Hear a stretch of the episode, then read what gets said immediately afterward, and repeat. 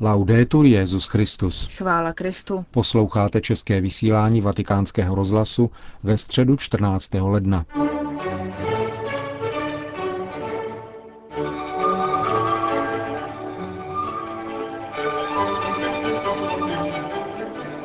Listy svatého Pavla Kolosanům a Efezanům, to bylo téma dnešní katecheze svatého otce.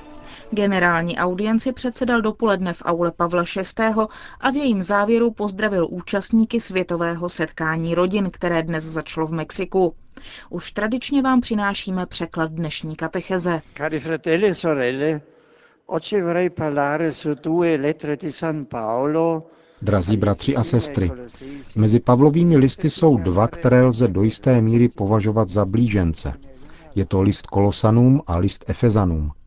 Oba obsahují výrazy, které se vyskytují pouze v nich a bylo spočítáno, že více než jedna třetina slov listu Kolosanům se nalézá také v listu Efezanům. Například v listě Kolosanům čteme výzvu S vděčností zpívejte Bohu z celého srdce žálmy, chvalospěvy a duchovní písně. A pak v listě Efezanům doporučení, aby užívali slov ze žalmů, chvalospěvů a duchovních písní a ze srdce zpívali a hráli pánu. Mohli bychom o těchto slovech meditovat.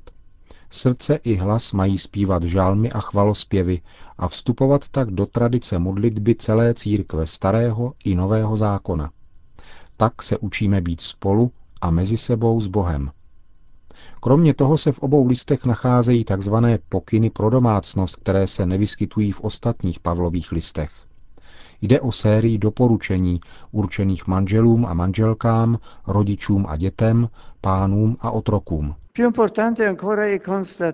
Ještě důležitější je zjištění, že pouze v těchto dvou listech se vyskytuje titul hlava, kefale, ve vztahu k Ježíši Kristu. Tento titul je použit ve dvou stupních. V prvním smyslu je Kristus pojat jako hlava církve. To znamená dvojí. Za prvé je vládcem, vůdcem a hlavním představitelem, jenž řídí křesťanskou komunitu jako její lídr a pán, za druhé je hlavou, která oživuje a ovládá všechny údy těla. To znamená, že není jenom tím, kdo poroučí, ale tím, kdo je organicky s námi spojen a od něhož také přichází síla jednat správně. V obou případech je církev chápána jako Kristu podřízená, ať už tím, že se řídí jeho vyšším vedením, přikázáními, nebo tím, že přijímá všechny životní vlivy, které od něho vycházejí. Jeho přikázání nejsou pouhá slova, příkazy, ale jsou to životní síly, které od něho přicházejí a nám pomáhají. Tato idea je zvláště rozvinutá v listě Efezanům, kde jsou dokonce i jednotlivé služby a dary v církvi odvozeny nikoli od Ducha Svatého, ale od vzkříšeného Krista. On je tím, kdo určil jedny za apoštoly, jiné za kazatele mluvící pod vlivem vnuknutí, jiné za misionáře, jiné pak za pastýře a učitele – a z něho celé tělo tvořící pevnou jednotu dostává přes jednotlivé klouby výživu odměřenou každé části zvlášť a tak roste a koná pokroky v lásce. Kristus si totiž chtěl církev připravit slavnou, bez poskvrny, vrázky nebo něčeho takového, aby byla svatá a bez vady. Tím je nám řečeno, že silou, která buduje, řídí a usměrňuje církev, je právě jeho láska. Prvním významem je tedy Kristus jako hlava církve, ať už co do vedení, anebo zejména co do inspirace a organické výživy jeho láskou. Za druhé je Kristus chápán nejen jako hlava církve, nýbrž jako hlava nebeských mocností a celého kosmu. V listě Kolosanům čteme, že Kristus odzbrojil knížata a mocnosti, veřejně je vystavil potupě a křížem nad nimi triumfoval. Analogicky se pak v listě Efezanům píše, že jeho vzkříšením Bůh postavil Krista vysoko nad všechna knížata, mocnosti, síly, panstva a jak jen se ještě jmenují všechny hodnosti, a to nejen v tomto věku, ale i v budoucím. Těmito slovy nám oba listy podávají toto vysoce pozitivní a plodné poselství.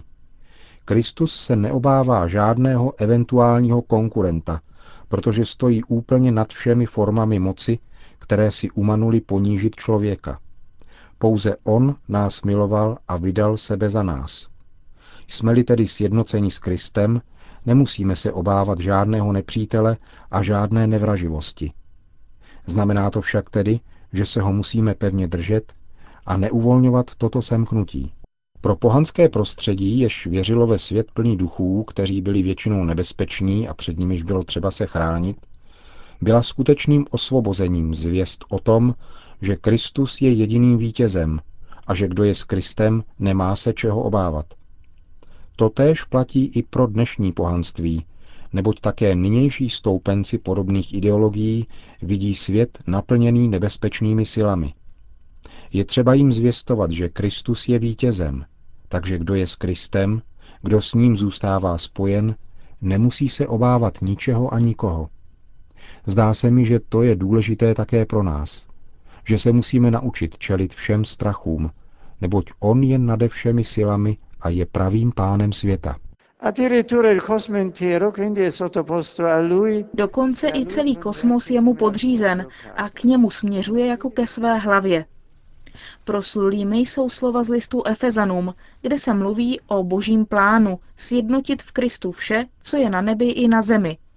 Analogicky v listu Kolosanům čteme, že v něm bylo stvořeno všechno na nebi i na zemi, svět viditelný i neviditelný, a že jeho krví prolitou na kříži usmíří se sebou všechno tvorstvo, jako na nebi, tak na zemi. Nestojí tedy na jedné straně obrovský materiální svět a na druhé tato maličkatá realita dějin naší země, svět lidí. Všechno je jedno v Kristu. On je hlava kosmu. Také kosmos stvořil on. Byl stvořen pro nás, nakolik jsme sjednoceni s ním. Taková je racionální a personalistická vize vesmíru. A řekl bych, že univerzálnější vizi, nežli je tato, nelze koncipovat a že se odvozuje pouze od vzkříšeného Krista. Kristus je pantokrátor, jemuž jsou podřízeny všechny věci. Vybavuje se zde Kristus pantokrátor, jak bývá vyobrazen v apsidách byzantských chrámů, někdy jak trůní nad světem nebo přímo na duze, aby byla zdůrazněna jeho rovnost samotnému Bohu, po jehož pravici se nachází, a tudíž také jeho nedostižitelná funkce v řízení lidských osudů. Vize tohoto druhu je pochopitelná jenom církví. Nikoli v tom smyslu, že si milně přivlastňuje něco, co jí nepatří, ale v jiném dvojím smyslu. Jednak v tom, že jako církev uznává, že Kristus je větší než ona, vzhledem k tomu, že jeho vláda sahá také za její hranice. A jednak v tom, že jedině církev je Kristovým tělem, nikoli kosmos. To znamená, že musíme chápat pozitivně pozemské skutečnosti, poněvadž Kristus je v sobě sjednocuje a současně musíme v plnosti žít svoji specifickou církevní identitu, která je ponejvíce homogenní v totožnosti samotného Krista. E Existuje pak také zvláštní pojem, jenž je pro oba tyto listy typický a tím je tajemství. Jednou je řeč o tajemství vůle Boží a po druhé o tajemství Krista, nebo přímo o božím tajemství o Kristu, v němž jsou skryty všechny poklady moudrosti a poznání. Označuje nevyspytatelný božský plán z osudy lidí, národů a světa. Tímto výrazem nám obalisty říkají, že naplnění tohoto tajemství se nalézá v Kristu. Jsme-li s Kristem, i když nemůžeme intelektuálně pochopit všechno, víme, že patříme k jádru tajemství a jsme na cestě pravdy. On ve svém celku, a nejenom v nějakém aspektu své osoby nebo momentu svojí existence, obsahuje v sobě plnost nevyspytatelného božského plánu spásy. V něm dostává podobu to, co je nazváno přerozmanitou boží moudrostí, poněvadž v něm přebývá celá plnost božství tělesně. Od nynějška tedy již není možné myslet nebo ctít blahosklonost Boha, jeho svrchované rozhodnutí bez toho, aniž bychom se osobně setkali s Kristem, v němž je ono tajemství vtěleno a lze jej konkrétně vnímat. Dochází se tak k rozjímání nevystižitelného Kristova bohatství, které stojí nad každým lidským porozuměním. Ne, že by Bůh nezanechal stopy o svém přechodu, poněvadž Kristus sám je stopou Boha, jeho největší stopou. Ale tušíme i šířku a délku, výšku a hloubku tohoto tajemství, přesahujícího všechno poznání. Jen intelektuální kategorie tady nestačí.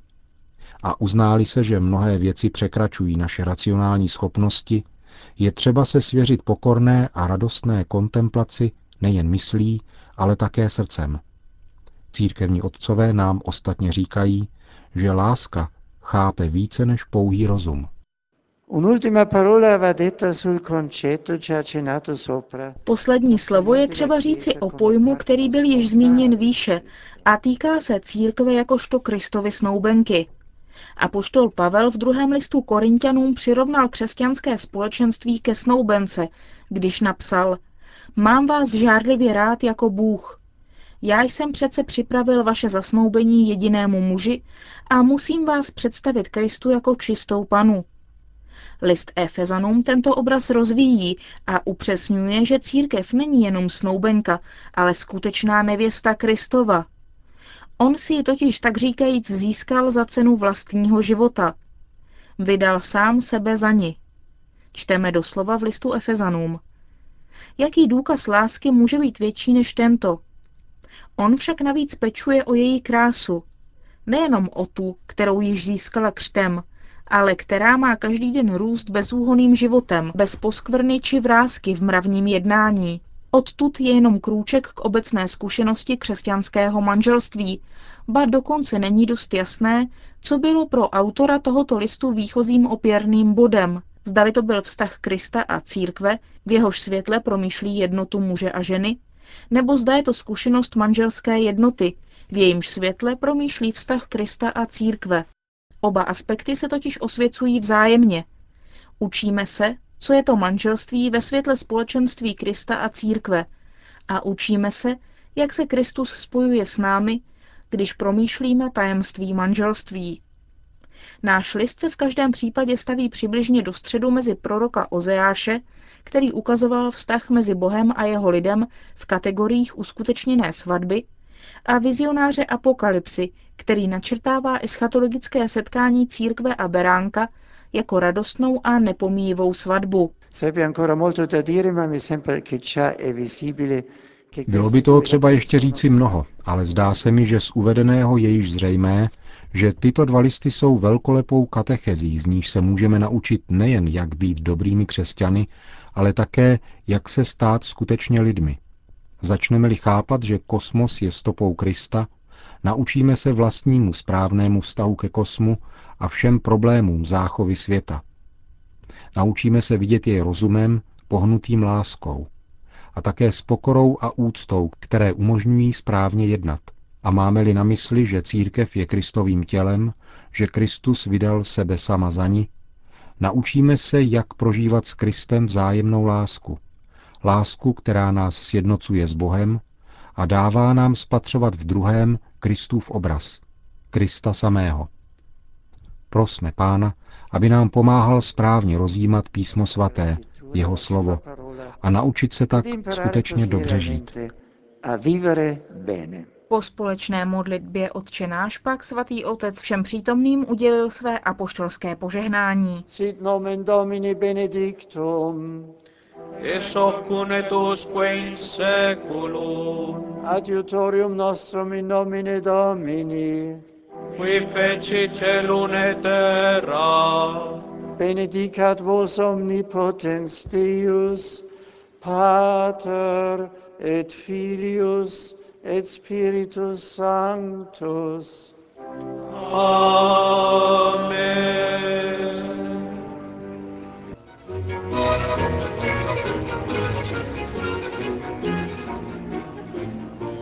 Končíme české vysílání vatikánského rozhlasu. Chvála Kristu. Laudetur Jezus Christus.